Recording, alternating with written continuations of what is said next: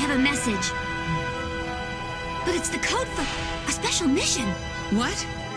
The Gondwana is leading the lunar orbital fleet in an assault on the cannon's first relay point. Minerva is to change course, proceed to the enemy cannon itself, and destroy it. What? Destroy the cannons? All by ourselves?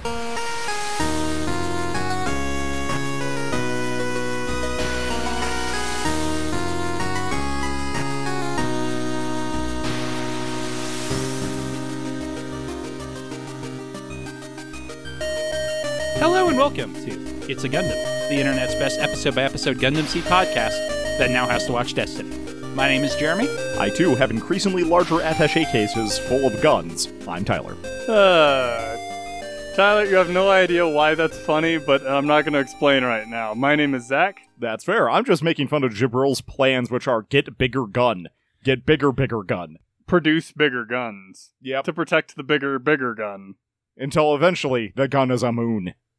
Until eventually he turns the whole sphere into a gun. Isn't that also like the Imperium's, not Imperium, the Empire's plan? Yeah, it seems to be. Wasn't the Galaxy gun a smaller gun, or am I thinking of a different dumb super Uh, weapon from the Star Wars extended universe? The Galaxy gun was a different thing. It wasn't actually an Empire built thing. It's Vegeta's special attack. I mean, it's that too, but the Galaxy gun he's thinking of is something else. Isn't It also small- destroyed star stars, but Isn't there a small one that flies into stars? Well, there's the Sun Crusher, but I don't think that's what you're thinking of. Yeah, I thought there was like a, a fighter shi sized ship that would fly into suns to make them go supernova. That is the Sun Crusher, and it fires missiles that causes suns to go supernova. I was actually just going to complain at how all these things are like star destroyers and sun crushers, and they never once crush a damn sun, but I stand corrected. We are watching Phase 44 this week, Prelude to Revolution. Who is revolting and why? No, it's not clear. This is the prelude. It hasn't Oh. happened yet. Well, Jabril's pretty revolting. He's not like starting a revolution. Maybe he is? I don't know. He's more trying to go back to the old ways. He's trying to unrevolve. I mean, he's still revolting. He's the revolving door of Azrael. You kill an Azrael, you get a Jabril. You should have just kept the Azrael. So if you kill Jabril, does that mean you get an Azrael? We or do you get to- an even worse Jabril? We have to wait until the movie comes out to learn. And that's never going to happen, so.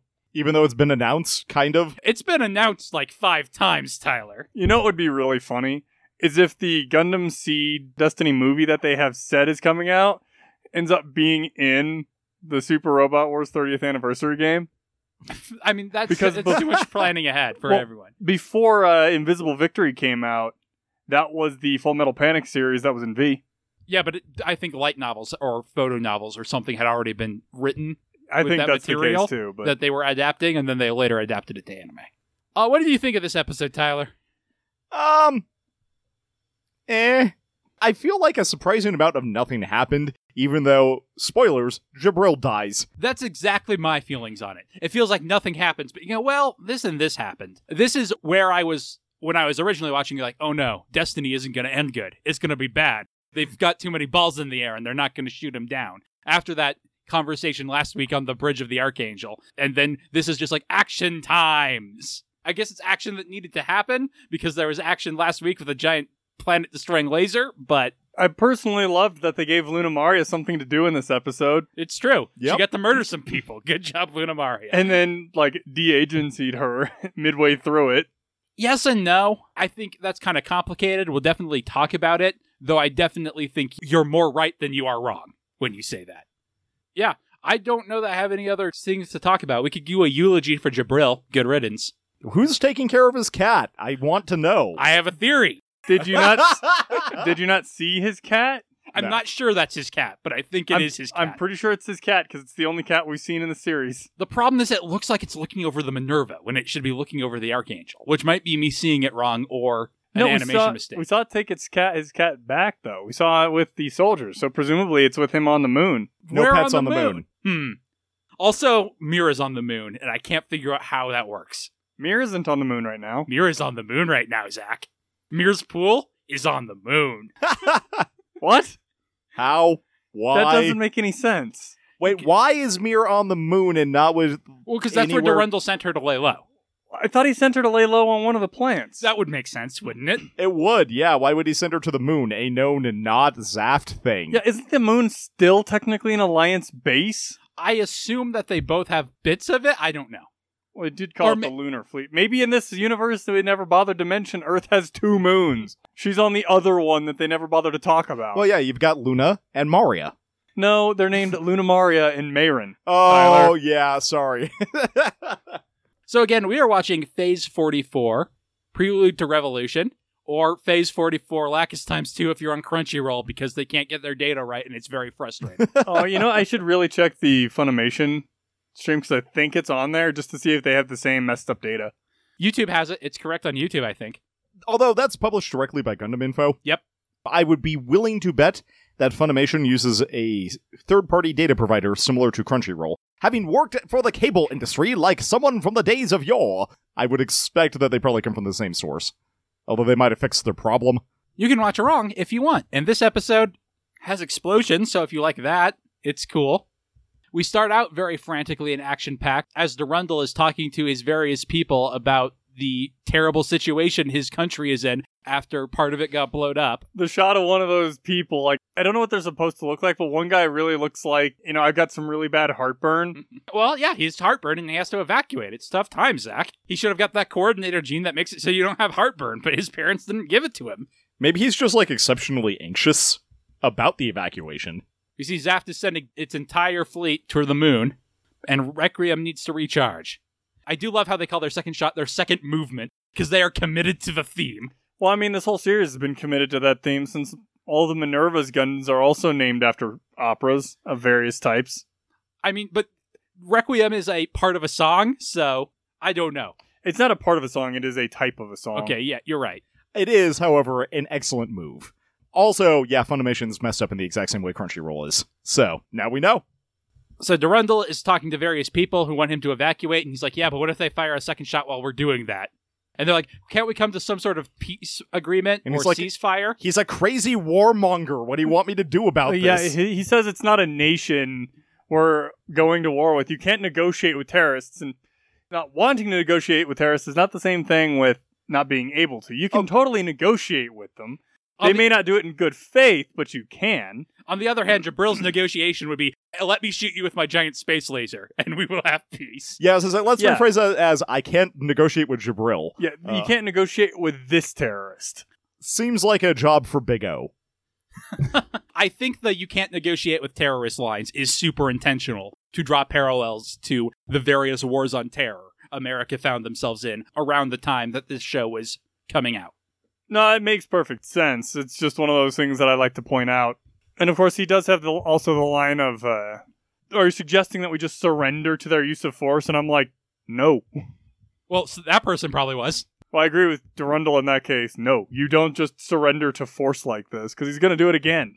Yes. So the I guess the Jabril forces, because there's not even the alliance, sends their moon army to. Where did he get the fleet this size? Holy shit! presumably it's on the moon. It kind of makes sense to have the moon be your a large fleet base when it's one of your only territories in space and your main enemy are space based. Well, yes, I mean it makes sense to have that as a staging area, but you don't have all of your fleet in dock at the same time. Well, knowing Jabril, he probably just ordered it, knowing nothing of military tactics. I kind of also wonder if maybe you do in space combat because they can come from so many angles. It's so hard to make a defensive line in space. Yeah, but launching your ships is going to put them at, you know, you- you're going to be insanely vulnerable against any kind of attack. If they're not out and able to defend themselves when people show up, I don't think they're out yet, though. I think they are launching because they're at that point where, like, okay, they're over there. We can go launch safely now. I do not think Zaft is in position to shoot at them when they are launching. Speaking of Zaft, it's Yzak and Dearka, who is like, there's no way we'll let them shoot that again. When did they dock? I assume they're on their ship. I just why I don't know what. no, what, I know what he's. I know what he means. I had the same thought because they were at the last episode ended. They were flying around, Yeah, like they were outside of the ship. So presumably, sometime between then and now, which I don't think there was that much time in between the episodes because we're pretty much right where we left off. They went back and redocked on their ship. Yep. I think it has been a matter of hours, though. that is fair. And mobile suits don't have great battery life. That is possible. I also think that where they were fighting is no longer where the main battle line is. Well, Because they that is- pretty much destroyed it. I think they have got back on the ship to go to where the they're going to meet the The moon far, the fiery, whatever the hell it is, because Yeah. they're attacking that one. But yeah, that makes sense. I was just gonna say I think that shot of Yzak and Dearka might be a reuse shot, and I just want to like dub over Yzak like every time he has a line of dialogue in the show, just on that shot. So you get the opening sequence. It is still the opening sequence. It is still unintentionally hilarious. Got to keep those 14 year olds watching, Tyler. There's explosions this episode. I don't know what more they'd want. Boobs. Okay, fair. I guess there are also kind of those this episode. So we cut to the Archangel, which is loading supplies. Athrun is typing next to Meyrin, and Kira's like, Athrun, let me do that. You know my ch- hacking skill is way higher than yours. On the one hand, yes. On the other hand, Athrun is still wounded, so he should not be here. I do like how Kira's like, you shouldn't push yourself too hard, and Athrun just has this weird half grin, like, yeah, I mean, I thought I was over the whole trying to kill myself. So Kira starts doing his space wizardry hacking, and Meyrin is just watching in awe. It's like, oh man, with fingers like that, no wonder Lacus is into you. she vocalizes something. I think she just says like "wow" or something like that. They are loading the Akatsuki onto the Archangel next to the new Freedom and Justice. That thing is so garishly out of place because it's the shining gold mobile suit next to the other two. So Kira is like, according to my girlfriend, the script says we can't go stop them, so I hope that Zaf stops them. I'm sure they'll be able to. Lacus read the script, so she knows that they don't have to worry about Jabril because Zaft is going to take care of it. That's why they can focus on Durandal. Yeah, like we said last week, it just doesn't make any sense that these people who are just going off to any battle that happened ever is like, oh, a giant genocide happened. That's cool. We should put boxes on the Archangel. It actually makes sense that they have to provision the Archangel because presumably they didn't have the supplies to go into space because they were running around on Earth.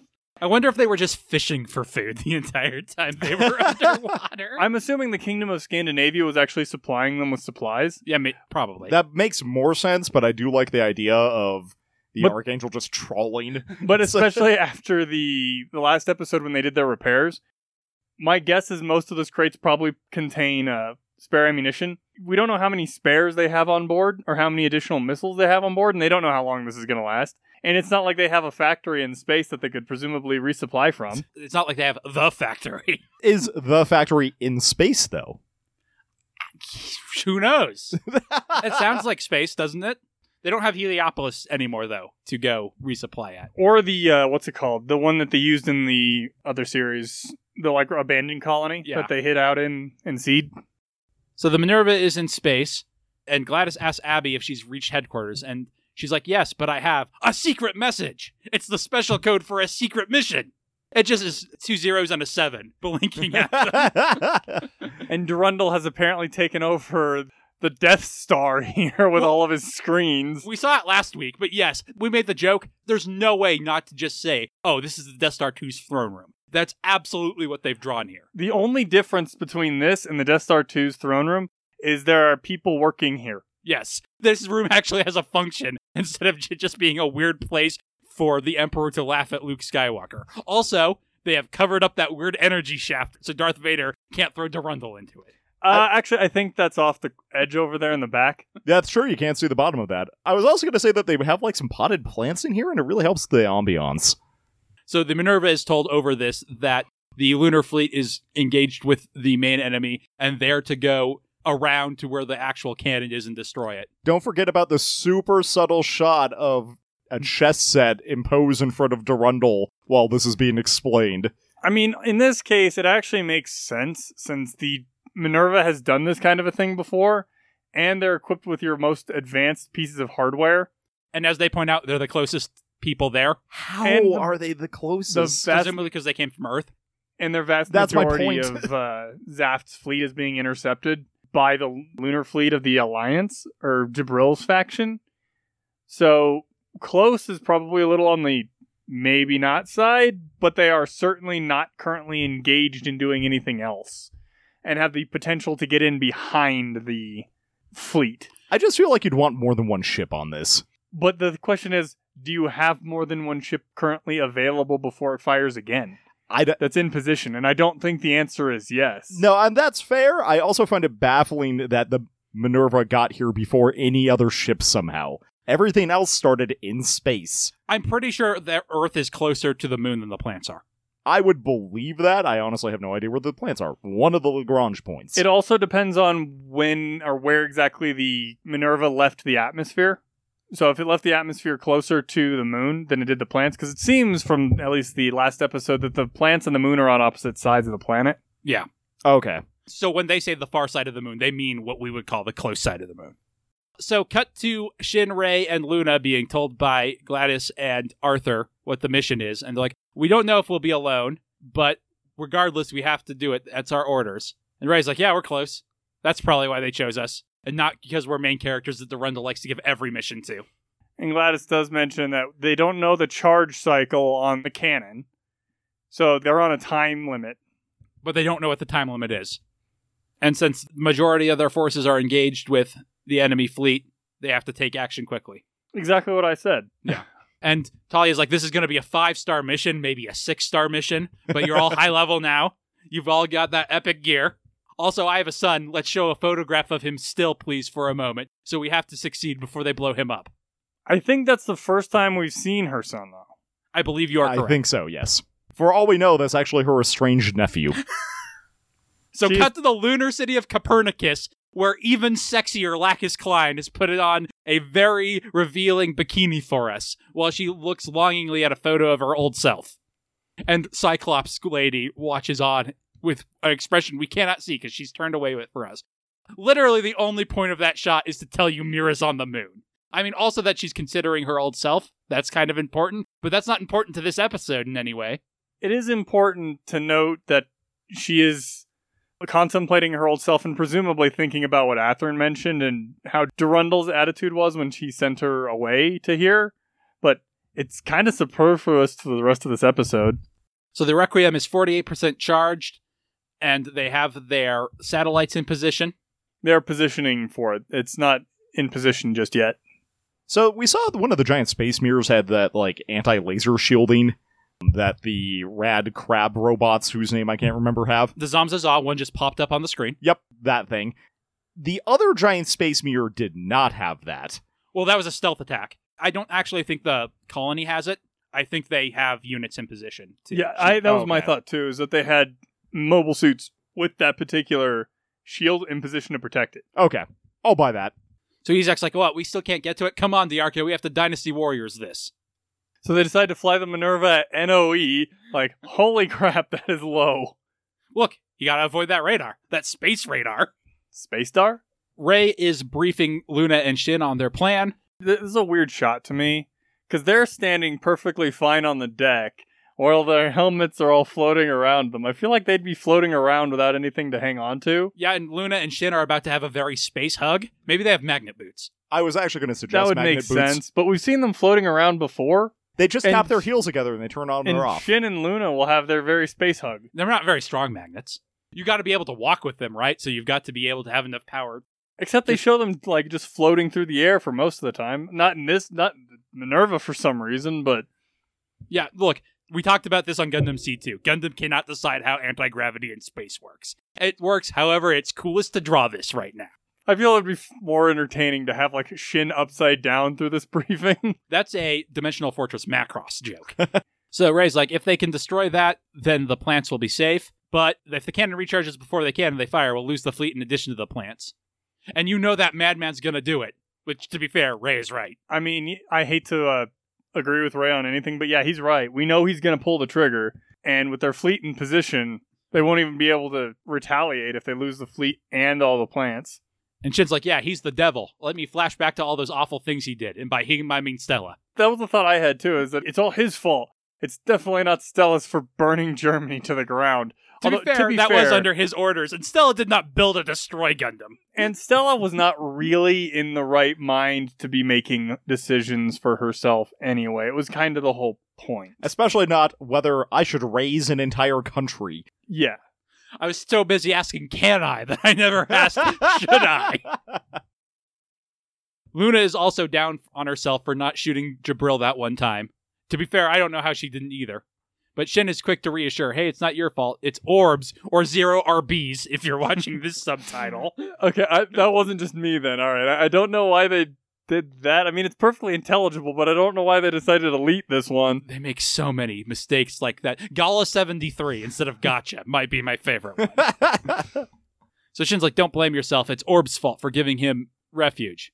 And Ray's like, well, regardless, we can't fix it now. If you're upset about it, use that to fix your mistake. And Shin is like, don't be a dick, Ray. Don't be a dick to my prospective girlfriend. I mean, I actually agree with Ray in this case. You can't change the past and may put your effort not to reliving it, but to uh, not making the same mistake twice. I also agree with him, but I don't think it's the best thing to say for morale right before you go out. I feel like if they're in the ready room right after having this conversation, that's the right thing to say. I feel like we're about to launch. You got my back, right, Luna? Also, don't fuck it up. It's not. I mean, it also depends on who you're talking to. It is definitely not the right thing to say to this well, you pair say of that. pilots. Luna's response is like, "Yeah, I'll do better," even though Shin stands up for her. And I feel like Ray just has like achieved enlightenment and knows how to manipulate all teenagers perfectly now. so I think it's mostly just a matter of he knows Luna and Shin because he's been with them for so long. He knows basically needling Luna with failure will get her to stick up more. but that would make Shin punch you. And so Shin is like, you, you won't say that to my girlfriend. I have to punch you. But Shin's like, yeah, we won't let them fire it again. Pouting Ray. And Ray's like, yes, now let's look at the monitor to discuss strategy. Uh, we won't discuss it on screen, though, to make sure the plan works. Cut to Zam Zaz being destroyed by Yzak. and And Dearka. Dearka. They they're working as a team. Like he- Dearka presumably is keeping its attention with his gun while Yzak attacked it with the heat whip. which got It- through his shield this- generator. This does offer us more or less confirmation that those shields don't work at close range or against close uh, combat weapons because we see it multiple times here. Yep. I think it's also the same shield that Destroy has, right? And Yeah. we, we know Yeah, for a fact so. that physical things just go right through it. Jabril seems satisfied with the progress they're making with the batter with the battle. And he's like, soon we will kill all the coordinators. No, I like it's a the piece batter. of cake to break a pretty cake where we kill all the coordinators. And then we get a rundown of the same shot we had in the first Gundam Seed series of all the coordinators being attacked and killed.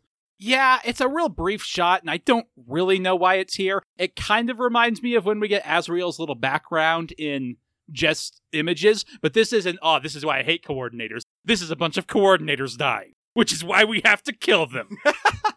You're mentioning uh, the coordinator death cake made me think of uh, Jabril writing a peach style letter to Durandal. Dear Durandal, I baked you a cake. Please die. And the cake is just a bomb that's been frosted. Yours, Princess Jabril. Lord. Toadstool. Anyway, Jabril is really excited to uh, be, uh, about to be the guy who kills all the coordinators, and history will finally be corrected. So I guess that thing we talked about about him maybe not being a racist is entirely wrong. They kind of threw that out like the second time we ever saw him, honestly. So Gladys orders them to lower the bridge because they're nearby. I'm pretty sure this is a stock footage shot, but maybe not because Meyrin would have been in it. And Arthur just looks so dopey to me. I think. I think it's a stock footage shot, but they replaced Meyrin with Abby. Abby instead. I do feel though, if you're in this situation going on the special mission, you should be at condition red to begin with. Maybe not having all the pilots in their machines, but you should really be at the uh, battle stations already. So we cut to the plan where they're summing up for us, where Ray's like, Got it, Luna? Your priming has to be perfect. Don't shoot them too early, or don't shoot them too early. And Shin's like, Hey, are you sure this is the best plan? And Ray's like, Don't worry, Luna, we will back you up, but don't count on this because we might get too busy and you don't want to let your guard down. The idea, I think, is supposed to be she sneaks in, but at the same time, I feel like take all three and smash through the front gate because that's basically what they end up doing anyway. Well, I think the plan is explicitly she is going to enter it and destroy the control room. She's going to get into the Momoka pool and then go in through the secret canal.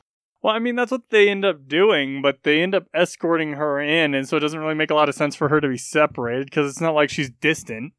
Well, Luna is like, please stop patronizing me. I know that my job is important. Ray's like, all right, let's go. And Luna is like, Hey, Shin, can we have a moment? And Ray is like, anything you can discuss in front of Shin, you can discuss in front of me. I- but then Luna I- just gives him the look. He's like, I'll get on the elevator. I, I did like I, like the the Luna look there of just hey, I did not want you included in this conversation. Out. I waited for you to leave. Anyway, Shin, hugs are good. Let's have one. Be careful. And then we get Shin saying, No, I can't let you put yourself at risk like that. which, as Zach said, is kind of de agencying her a little bit. I don't think that's the intent of the scene, which doesn't mean it's not what it accomplishes. But I think this is very much Shin being like, hey, every specifically woman, but every person in my life I have cared for has died, and I do not want you on that list. To be fair, two of the people he cared about in his life he killed. I wasn't even counting them. And also, they're fine. Tadaka's They dead. better. Okay. I, I don't think he, he doesn't know Tadaka's dead. I mean, he doesn't know that he killed Tadaka. That's true. But no, this isn't actually what I was talking about, but that is definitely a part of it. Like, if you felt this strongly about this Shin, you probably should have brought it up at the beginning during the planning stage, not now after the plan's already been set. Well, Ray has all those feats that makes it impossible for Shin to get a word in edgewise, so he's only allowed to talk when it's just him and Luna. And Shin's like, me or Ray should do it. And she's like, hey, it's all the same. Going out and being the decoy is at least as dangerous as my job. In fact, if I do my job right, no one sees me. I mean, so it's all the same. technically, yeah, that's definitely true. And she just has to believe in me. So I wrote down in my notes at this sp- specific point, Luna dies. Uh, That would really be de-agencying her. And he's like, I don't Shit, know. We need to tie up another female character. Just kill her. That'll be fine. and Shin's like, well, I can't. I'm bad with emotions, so let's have a good space hug. And she's like, space hug is nice. Spinning space hug. And Ray is like, where are those guys? We're supposed to be on board our machines. Where are they going? I like the idea that he didn't actually take the elevator down and has just been waiting in there for them. Except we know he isn't because they take the elevator right here.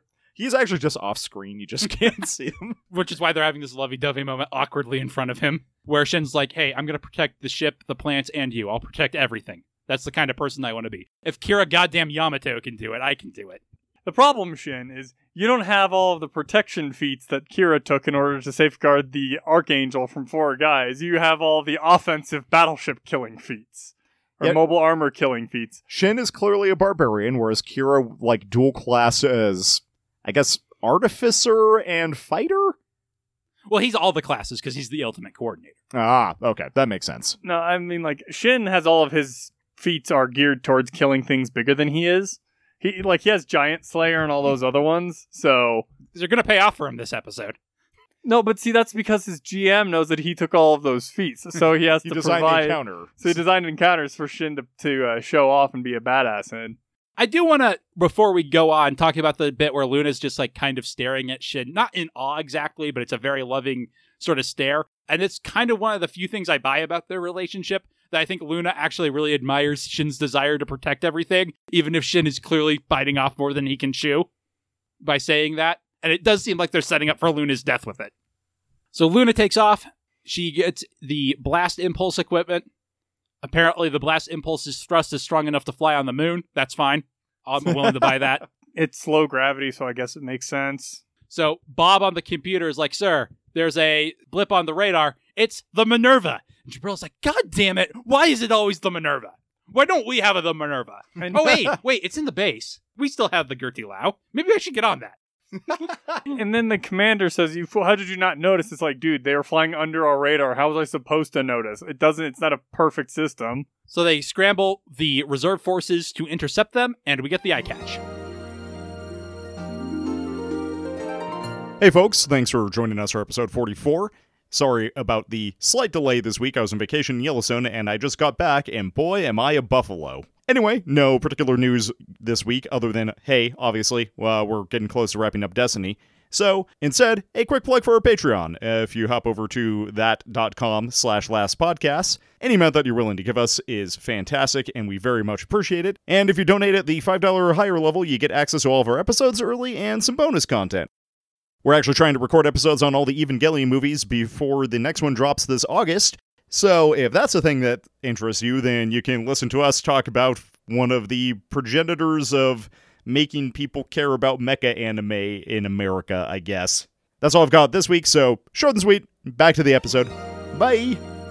Oh yeah, there. A couple of yours. They've got a bunch of Windams, some Zamzazas, A Drider. and a bunch of defense turrets, which makes sense. Answering Zach's question, the Minerva did apparently fix its big cannon because they will use it here. I do like the shot of all of the guns preparing because I mean- it's always a cool glory shot to me. But It's all stuff we've seen before, but I never mind seeing it. The only problem with it is the Archangels are cooler. that is true. But Minerva, probably the second coolest battleship in Gundam, so It is my se- my personal second favorite battleship in Gundam, which is why when I was playing that SD Gundam Generation thing, I definitely have the Archangel and the Minerva are the two ships I deploy. Because it's SD, are they like chibi versions? The no, ships they're are not, actually not. Okay. but all the Gundams are. Okay. All the mobile suits, I suppose. Shin and Ray take off as well. So they, we we just start getting Ray and Shin just ripping through these defenses. I find the like beam sword funnels on the legend kind of dumb, but they are absolutely perfect for taking out those anti-beam shields we talked about.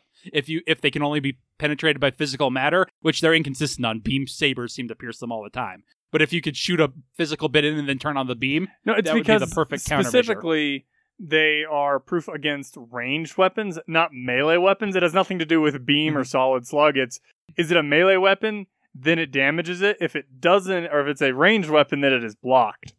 Cut to Durandal, who is told that the Minerva has reached its destination. And he's like, well, we'll have to pray for its success. There is a really cool devil shot of the legend. I don't really care for the legend, but it does get a really cool destroy three Windams with funnels and then be the devil shot.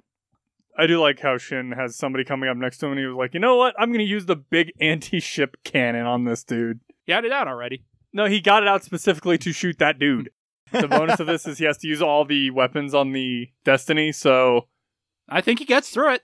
Oh, actually, I'm not sure if he uses his. No, he does. He does at the start, his regular rifle. I don't know if he uses the sword. I, He no, definitely he does. does. use it against uh, against a couple of destroys, doesn't he? So the Minerva fires its shells over a canyon while they're hugging a rock, and I really love this shot of them drifting while preparing the Tannhauser to fire. Over which we hear Durandal saying, "Hey, just tell the citizens everything that's going on. Don't like hide anything."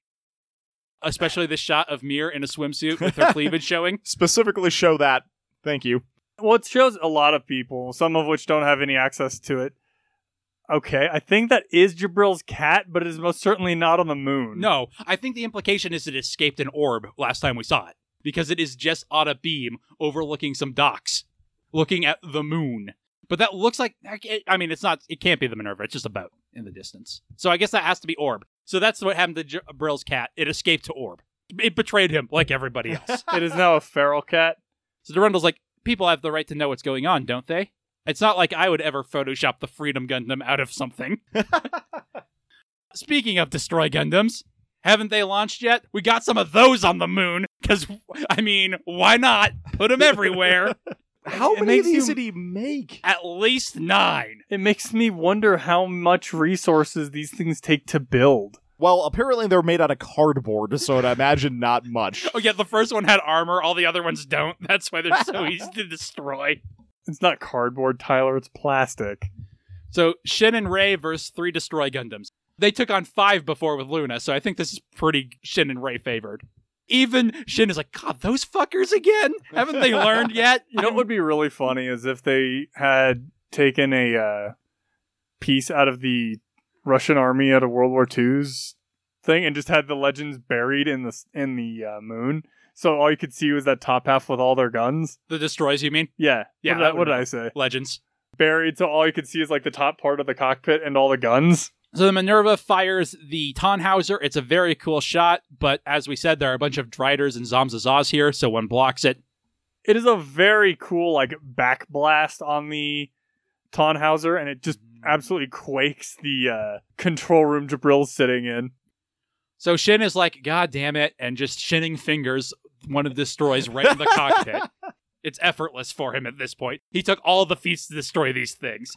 Well, like I said, he he went down the track of kill things bigger than me. What it is is the GM is just tired. He he had this Destroy Gundam. It was supposed to be this big threat, but then the PCs killed it instantly. So he's like, fine, five of them. And that took a while. And he was really exhausted by that fight. So he's like, I'll just try three this time. But they're in space, so Ray can use his sword funnels, his beam saber funnels, distinct from swords funnels. I'm sorry. And it is a pretty cool shot of them going right through the center. But apparently that's where they put all the explodium that, that you need for the Destroy Gundam because it explodes. So Lunamaria is flying along, like trying to be sneaky, and apparently some random Windam spots are on the way in. Makes me wonder what these guys are doing out here. She takes them all out, but Shin gets concerned for her and does use his regular rifle to kill a Windam and goes after her. So apparently the Requiem is at sixty-one percent, and Djibril's like, "All right, we're shooting it now." Yeah, I say it's ready now. look, if we wait uh, for full power, we will lose, but we uh, can destroy their fleet now. I mean, on the one hand, he's not necessarily wrong. If it's going to take hours for it to charge, you need to fire it now while you still have the chance to. But there's a problem with the last colony because of the battle going on there. And Djibril's like, okay, let's still fire it. We- We'll still get to there. And that's where their fleet is. But General Guy's like, but that would be the end of our plan. And Djibril's like, just fire it and we'll escape. As long as I am alive, everything will be great. There There, will will be, be- alternatives. I have an even bigger laser somewhere else. On Mars. I just the face he's, making. Djibril is a coward. I have a real hot laser in Canada. That's why you've never heard of it. I mean, he is a It's total, actually a microwave. he, he's a total coward because he's not willing to stand and fight against anything. He hides behind proxies and and stuff like that. And as soon as the battle comes to him, he runs away. Which is probably a lot of why Durandal is able to win the PR battle so easily. He has, at multiple occasions, gone to the front lines. Yeah, I, I do feel like though it's like where are you gonna go? You can't go anywhere on Earth. Phobos and Deimos are probably your best bet at this point. He says Arzakiel. I have no idea where that is or what angel that is. Arzachel, I think that's someplace else on the moon because I think they mentioned it. Maybe. And he's like, come on, we can try again from there. And Djibril is like, uh, please buy this. And the other guy's like, oh God, I don't buy this, but what am I going to do? Well, I think he's also got that expression of this guy is selling me and my men up the river after everything we've done for him. What have I done? Arzachel, in addition to being an archangel, apparently, is also a specific crater on the moon. Gotcha. So Luna is dodging all the laser fire and doing a pretty good job, but Shin shows up with the boomerang to destroy the Windam shooting her. this is more of what I was talking about when I said it the agency's hers because Shin has to show up to rescue her. Yes and no, because it's not portraying it as like Luna's about to die here and then Shin comes to the rescue. She was dodging all that laser fire. She wasn't getting a word in edgewise, so to speak. But it's not like she got hit when was tumbling, and it's not like a full save. It's not like what happened to Cagalli even when she fought Shin, for example. But I do kind of agree with you. And Shin's like, okay, I'll cover you. I won't let anyone get you. You just focus on destroying the thing you need to destroy. So this is also why I was just like, so why didn't the three of you just go in at the same time? The Minerva gets off a successful Tannhauser blast, and Ray destroys the last destroy. And And Gladys makes the worst mistake anybody can make and says, We're on the verge of winning this. It's like, good job for uh, jinxing us. Shin manages to get his bonus clear complete by destroying a Zamzaza with the sword. I, I thought it was a destroy, but no, he gets a Zamzaza. and Shin sees his girlfriend go down into the Death Star trench and is like, "Yeah, I made out with her once." And Ray's like, dude, pay attention. That's not even actually your girlfriend's ass. That's her mobile suit. But Djibril begins opening the Requiem to shoot their shot. We get some nice techno babble about it. There's a Terra capacitor, and Shin and Ray both notice and are like, "Damn it!" And Shin starts flying into the base. Djibril is getting on the Girty Lue. Remember that? So that's what that one is? Yeah, it's the one that uh Neurono captain. I thought it looked familiar, but honestly, I was sitting there like, is that? A, I know I've seen that ship, but is that a Dominion class? Well, it's Archangel class. The The Dominion is an Archangel class ship. Right. Yeah. Is, is the Girty Lue actually an Archangel class, or is it, something is- else? No, it's a. It technically doesn't exist because it has Mirage Colloid, which is illegal. Okay. but it is based on the Archangel. So Luna blasts her way in to the main power station. It's like, hey, this much be it. They are at T minus 35 to firing. And General Guy is like, okay, transfer the trigger to here so we can shoot from the ship. Wherever here is, I don't think he's on the same ship as Djibril. he was is. in the same room with, with him in the earlier shot. I yeah. don't think he's on the same ship because he blows up before Djibril does. Does he? Okay. Ray looks at the charging up cannon very sternly, but takes no action. As Luna flies in front of the control room, they have a nice window into their giant cannon so they can see the genocides they do. And she blasts it to hell. Better than the Death Stars no railing True. next to the laser blast. I will also point out that the music playing during this scene is rad, even if it's a little too grandiose for what's actually happening. I was going to save this for final thoughts, but this is kind of a second take on let's sell the legend and the destiny, right? So we've got to make them look as cool as possible. Shin begins destroying all the ships that are still docked. And yeah, I guess you're right. General Guy's on one of them. But the Girty Lue is escaping as Djibril looks like he needs to pee. And Ray is like, hey, look, that's a ship. Apparently, they couldn't use the Mirage colloid when they started launching. I mean, I can believe that. They just don't establish anything about how exactly it works. I do love the expression Djibril has when he re- sees Ray turn around. And he has a full Dragon Ball Z destroyed by Beam's death, where he is ripped to little shreds in pink light. And somewhere in the force, Durandal smiles. Apparently, Durandal and Djibril were psychically linked, which is why we kept referring to one as the other the entire time. So he just senses Djibril's death. They're both douche types. They're psychically linked to each other. So Ray uses his beam saber funnels to destroy the Girty Lue's bridge and then just blasts it apart with his regular funnels.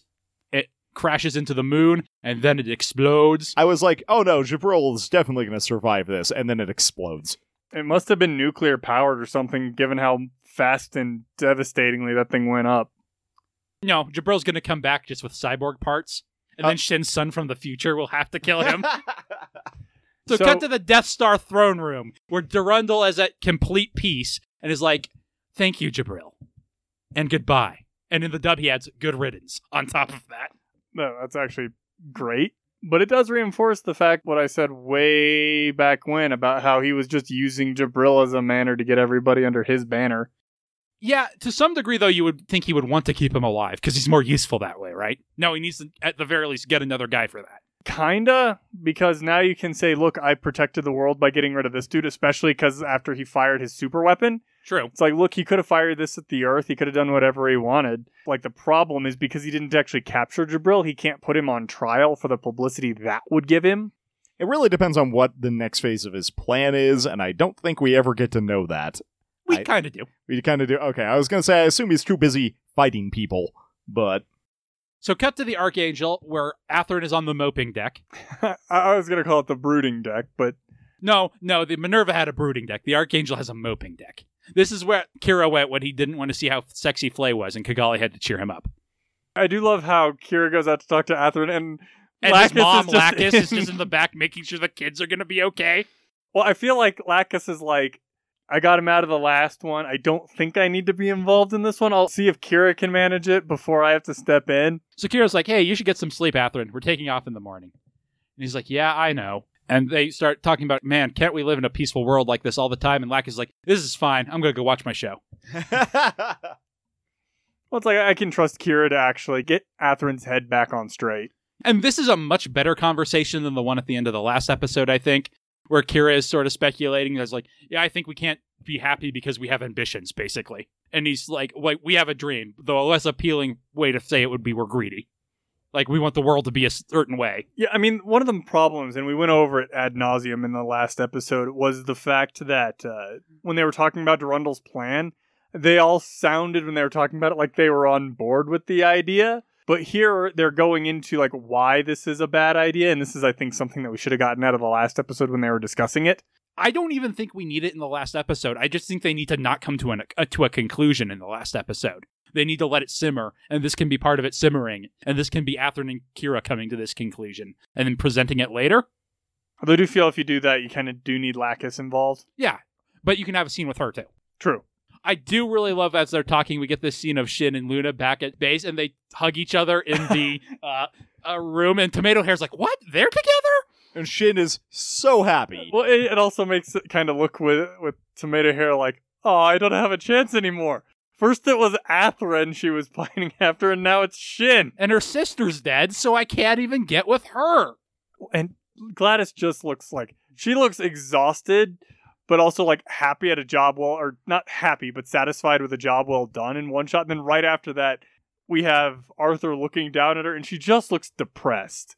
Arthur even kind of looks like he's picking up. Like Arthur looks like he's not about to say something stupid for once in his life. Maybe because he's not going to say anything. I was going to say he's considering just like getting her a coffee. So Kira's like, yeah, it's the way you and I are. I think Cagalli and Lacus are this way too, where we just can't let the world destroy itself. And Athrun's like, yeah, I can't envision existing in the world the chairman is envisioning. Well, because he brings up the fact that they wouldn't have met in the chair in the chairman's, like all of their friends wouldn't have met in the chairman's idea. Yeah. And then we get some interesting shots of the Neo druggies. And again, I think there's a real interesting thematic tie between Durandal's plan and them, but I don't think the show ever manages to tie that knot. and Kira talks about how, on the one hand, they could stay here where it's peaceful forever, but on the other hand, they would have to stay here where it's peaceful forever. And he asks, "Are we being selfish by wanting to stop Djibril or Durandal's plan?" which again I wish was interrogated a little bit more, but I understand why it's not. They at least acknowledge that this is a complex problem. But Athrun makes a decision. He points out that under his plan, it would be you either have no choice but to fight or you wouldn't be allowed to, which has basically been his entire problem this entire series. And Kira's like, if only we all wanted the same thing. And Athrun's like, I think actually we do. We just don't all realize that we have the same dream. And now suddenly it's Evangelion. Especially, in particularly, he's thinking of Shin when he says that. So, cut to the next day. I see the three mobile suits and the Archangel. Again, the Akatsuki just looks like it needs to be with some Astrays or something. I was going to say, I think you mean the two mobile suits and the one trophy. It looks so out of place, is the problem, and it makes me laugh every single yeah, time. like if it was next to a Zeta Gundam, that would be fine. If it was next to the Strike Freedom while it was on, they would look like a pair. So, anyway, someone's like, we don't have enough deets on the moon, so we have to go there to investigate. This is like a weird arrangement to me because you have like the crew of the Archangel, presumably, but standing in front of them is Cagalli. Like that makes sense. Kira and Lacus. Okay, again, that makes sense. Murrue, she's the captain. Duh. Why is Neo Roanoke on this side? She's Because Murrue's he's- plus one. also, he's Captain Neo Roanoke. Thank you. Uh, I don't think he's a captain anymore. He's Oh. deserter Neo Roanoke. Although Cagalli will address him as captain Yep. in a minute. Also, I love how you can see off to the side. You can see Meyrin. Yeah, She's the only one in- not in a uniform. She's just in her jacket. you think they could have got her one. They got Athrun one. I think Athrun already had one. Maybe. who are the suits? The suits are just like Cagalli's aides. But the Archangel is now officially part of the Orb Force's second space fleet. One thing that I, I like the attention to detail on this is everybody else is at like parade rest and Lacus is just kind of like hanging out. She's like, man, if only I could get Kira to cuddle me while we were doing this, that would be perfect. See, the thing that I have a question on is Kira has never really been through military anything. Why is he standing at parade rest? He just does what Athrun does. Or Uh, no, it was, it, it's uh, Neo. It's totally because uh, Mu and Murrue are doing it. Ah, that's right. Mom and Dad are doing it, so he's copying them. Speaking of Athrun, he's in the pleb line, and he notices that Cagalli is not wearing that ring he gave him. And then we get a flashback to Cagalli putting it away because we can't have this be Cagalli's own scene because the writer is mad at her voice actress. She doesn't get to have scenes. I do think this is an interesting implication of Cagalli choosing to take her responsibilities above her personal ideals, something she's never done before, but I am giving the show so much rope when I say that. I think that's supposed to be the idea here. Of course, I'm on the side that says, why not both? I don't see what the problem is. Works for Kira and Lacus. Well, I mean, to be fair, they aren't responsible for a country right now, so. Also, Lacus is considerably more mature than Cagalli is. I love Cagalli, but Lacus is a little bit more together. if this is the end of Cagalli's arc, I like it, but man, does this show mess up the arc. It fumbles it pretty badly, especially early on in this series, because we don't really see her getting to that point through acknowledgement, really. It's less of an arc and more of a sine wave. You know, I, it did make me wonder what rank do you think Kira is? Because I'd probably just be like, all right, we're going to bring Kira in as a captain because, Five star duh. general. Well, it's like you wouldn't have him as an ensign or a lieu- No. or you know a junior lieutenant or anything like that. I mean, he basically single handedly won the last war. I assume Orb ranks work like Japanese Defense Force ranks, which I don't know very well, honestly. I feel like Colonel Kira, right? That's the highest rank you can be and still be deployed. No, see, I was thinking he would probably end up being Captain Kira, but because you can only have one captain on a ship, he would be bumped up to Major Kira. Really, it's uh, what rank is Lacus because she has the power to bestow special ranks. Lacus is whatever the fuck rank I want to be. Exactly, and her, therefore, her rank is pop star. and Kira is whatever her pet name for Kira is. Jeremy, Jeremy, Lacus's rank is not pop star. She's cross classed at this point, so it's Mafia Don slash Idol. so she is an Idol Don. Maidel, if you will, but spelled M A I D O L. Yes. Anyway, or wants more than anything is peace, but that can only be achieved through freedom and independence, so they can't capitulate to Durandal. Let he who wants peace prepare for war. which is what Durandal told her at the start. And she's like, please help us realize these beliefs, Archangel. And Murrue's like, hey, we're going to Copernicus now. Someone else might be there. We don't get know. information about the current situation. we're leaving in 30 minutes, so get to where you need to be. I definitely read that as 30 seconds when I was watching this. I'm like, geez, Murrue. So Cagalli's like, Captain Roanoke, the writer doesn't like me anymore, so please take care of the Akatsuki. I mean, on the one hand, if it's supposed to be the idea for Cagalli's arc is that she'll put her aside her personal like feelings for the good of the nation or her responsibilities, then it makes sense that she would stay in Orb. But like you said, that's giving the series an awful lot of credit that I'm not sure it deserves. And the real problem with that is, narratively speaking, there's nothing for Cagalli to do in Orb. Yes. Literally speaking, there's probably a ton of government stuff that needs to go on. But narratively speaking, she can accomplish nothing there. She's being put on a bus, but it's actually everyone else is on a bus to the plot, and they left Cagalli here at the station. Yeah, because even then, it doesn't make a lot of sense to trust Neo Rowan or yeah, Captain Roanoke. Because yeah, they're telling her, yeah, it's it's Mu. He's totally trustworthy. You don't just give a dude like that your most advanced piece of hardware. An Astray it would make sense, but Part of me really wonders if, uh, at some point in the original plan, the reason Waltfeld had that Gaia Gundam was so that Neo Roanoke could get it, and then he could think about Stellar, the girl he was so bad to, every time he had to pilot it. that would have been that would make way that would better. have been way better. Because Waltfeld is busy on the Bridge of the Eternal, but he's got that Gaia Gundam. Yeah, which we never see again, do we? I don't believe so. So suit guys like Cagalli, we have to get off the ship before it takes off. Kira and Lacus both run over to Athrun like, dude, are you okay? He's like, it's all right. She tried to give me the ring back the last time she broke up with me, so this feels a lot better. it's fine. Her her voice actress is just involved in a very public spat with the writer. We all share the same dream, though.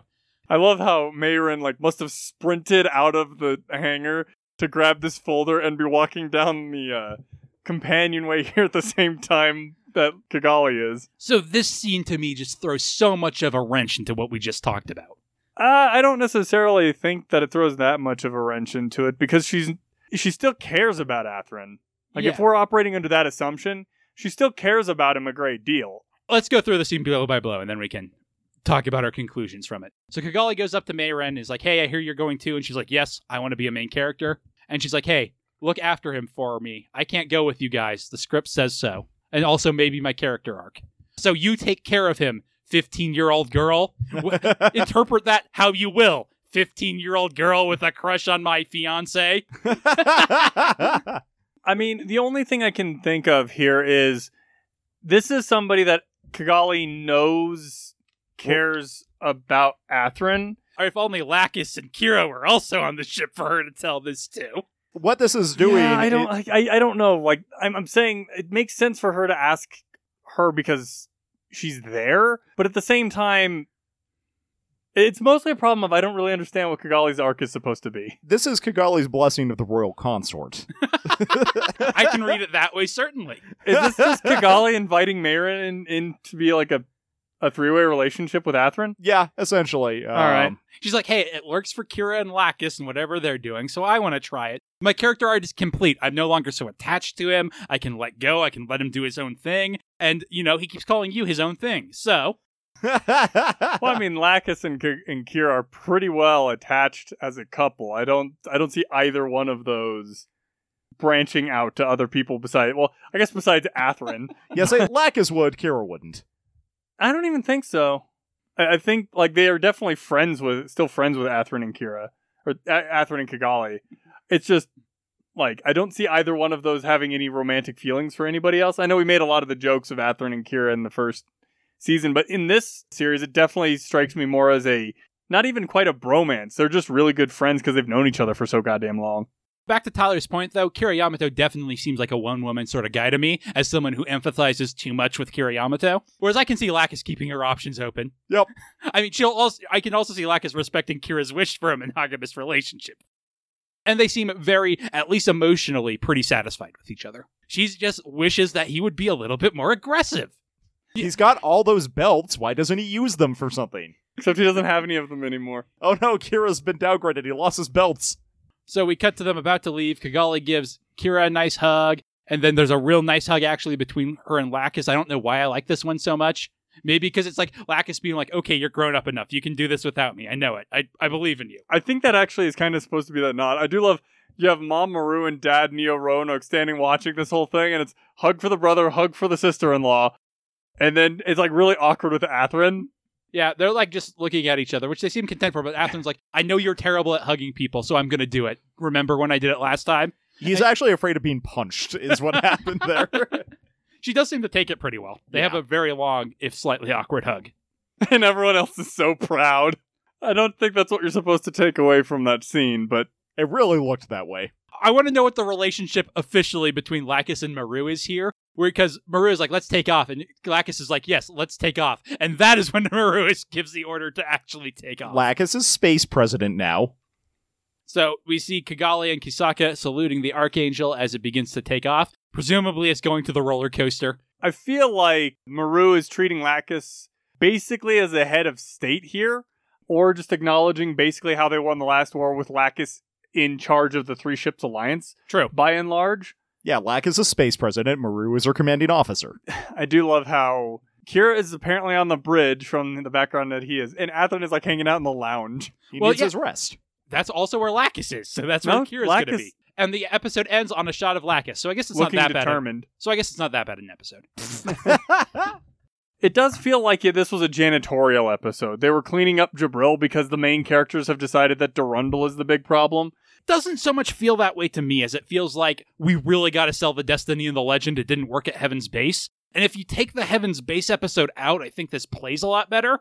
Although you kind of need the Heaven's Base episode to happen before Shin gets his ass kicked. This almost in some ways feels like Shin getting his win back and his confidence back after Kira schooled him so badly, and them saying, No, Shin is still really good, remember that. It just suffers from a lot of the things that Destiny has always suffered from like the fact that there are so many units they destroy here. And there actually aren't that many for a Destiny episode, but it's three destroy Gundams and all these Zamzazas. And again, compared to Seed, where it was at this point in the series, it was usually big armies because they had expanded as well. But for all the early bit, it was monster of the week type stuff, for lack of a better. Comparison, maybe. So it felt like an escalation, where this in some ways feels like a downgrade almost from what they fought before.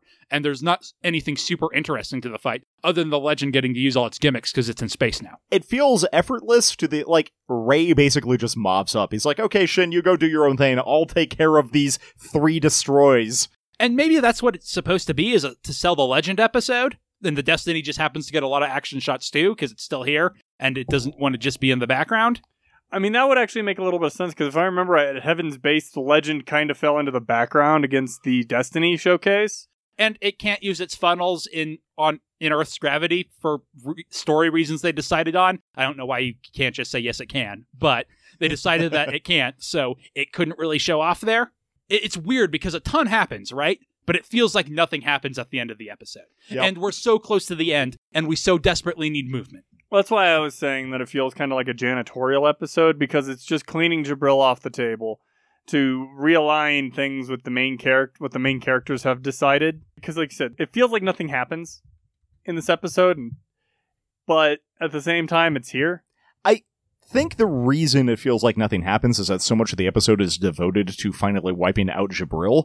And it's like, one, kind of anticlimactic. And two, we have like a ton of stuff that happens afterwards. It's like, okay, now to fight the real final boss. So it kind of diminishes any impact that the p- earlier part of the episode could have had. Do you think it would have made a little bit more or flowed a little bit better in that case if they'd split the two sides?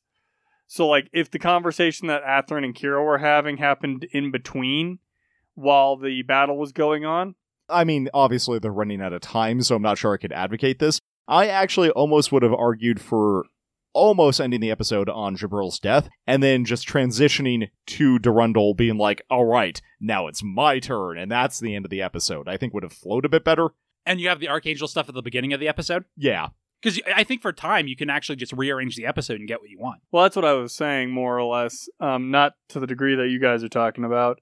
I was saying basically mixing them up. I don't, honestly, I don't think that would have been a good idea because I think it screws the flow up colossally if you were to basically cut and chop this up here.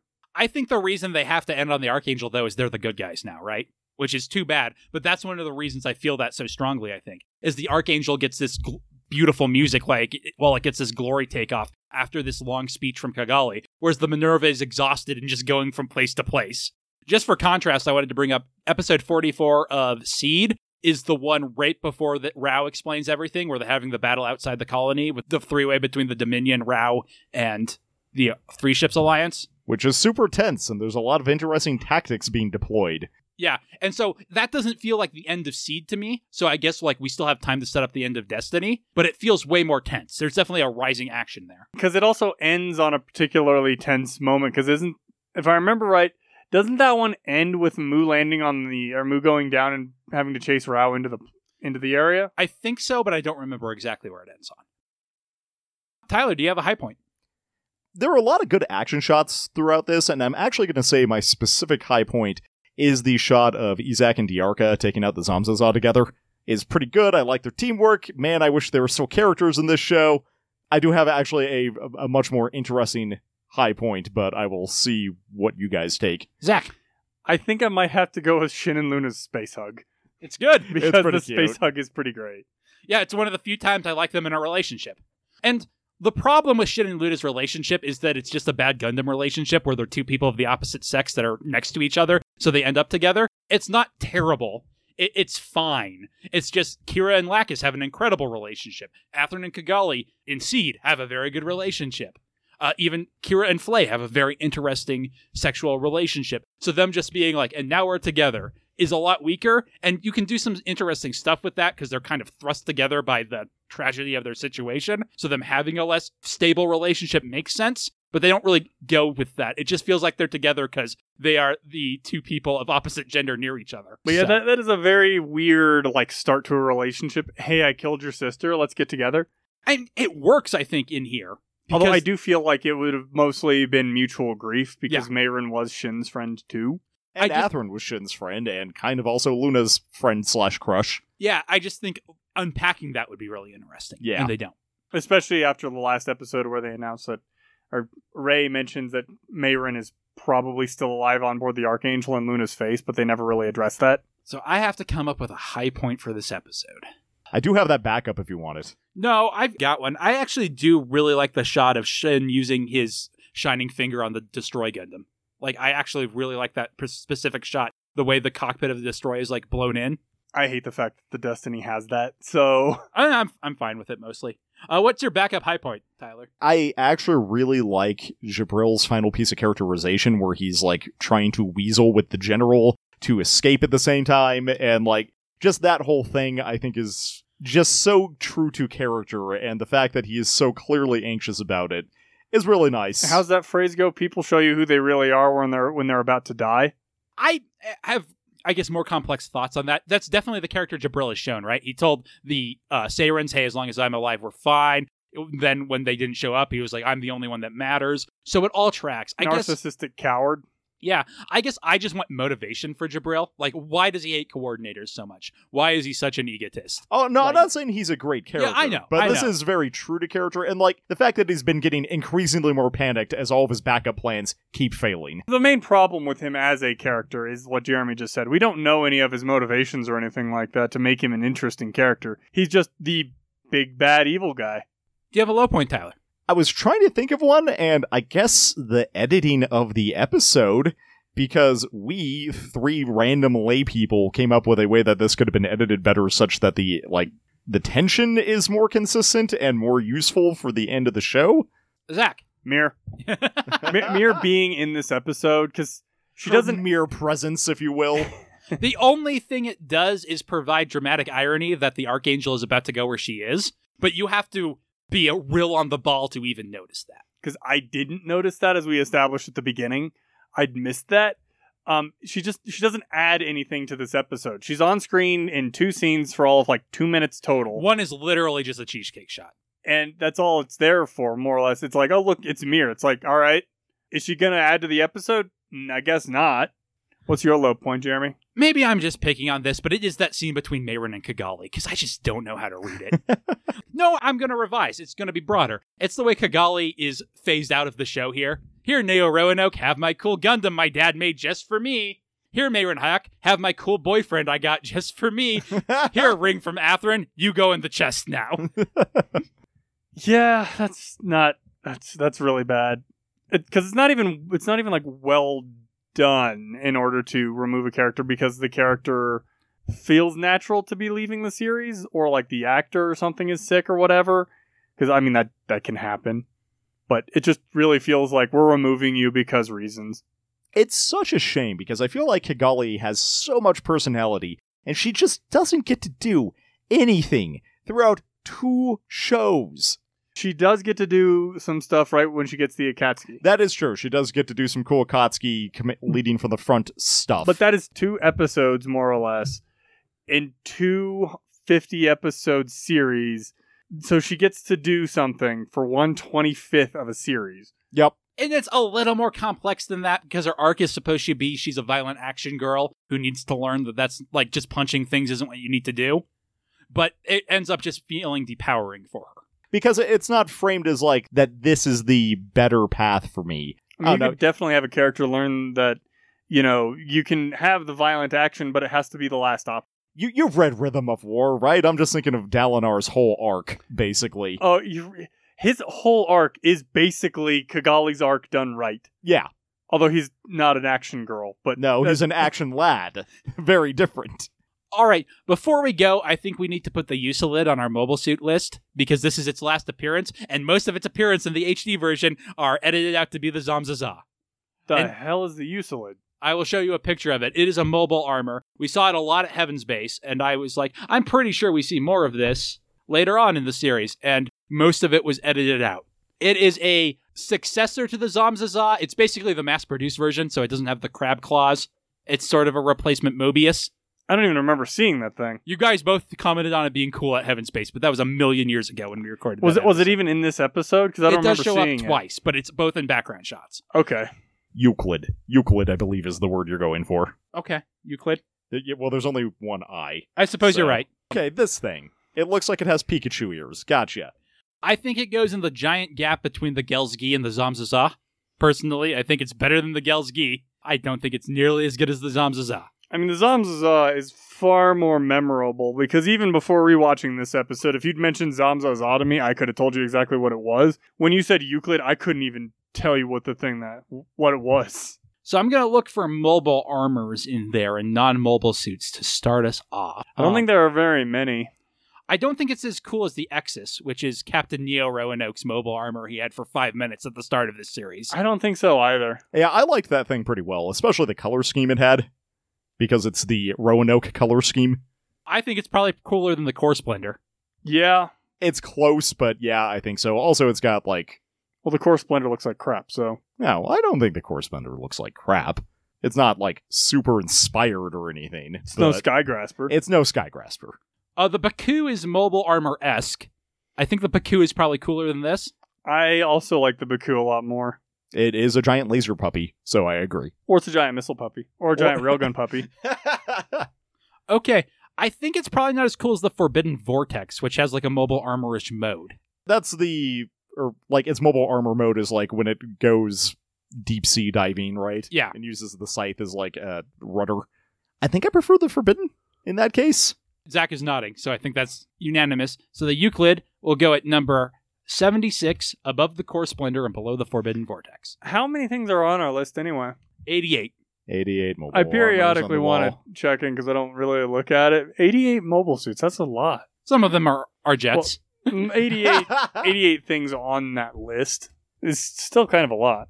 All right, any more final thoughts? Again, I think we unpacked this episode pretty well. It, it's got a lot of action, but it ends up feeling kind of empty. It's very potato chips. Yeah, I mean, you need to pay attention to what your action means because otherwise, like, if action is meaningless, I don't really care about it. I'm thinking that we really just needed a dramatic fanfare over to Durandal saying goodbye to Djibril. Just like some sort of evil music would have helped a ton. So join us next week when we will be watching Phase 46, The Song of Truth. Until then, we have to keep watching. It is our destiny.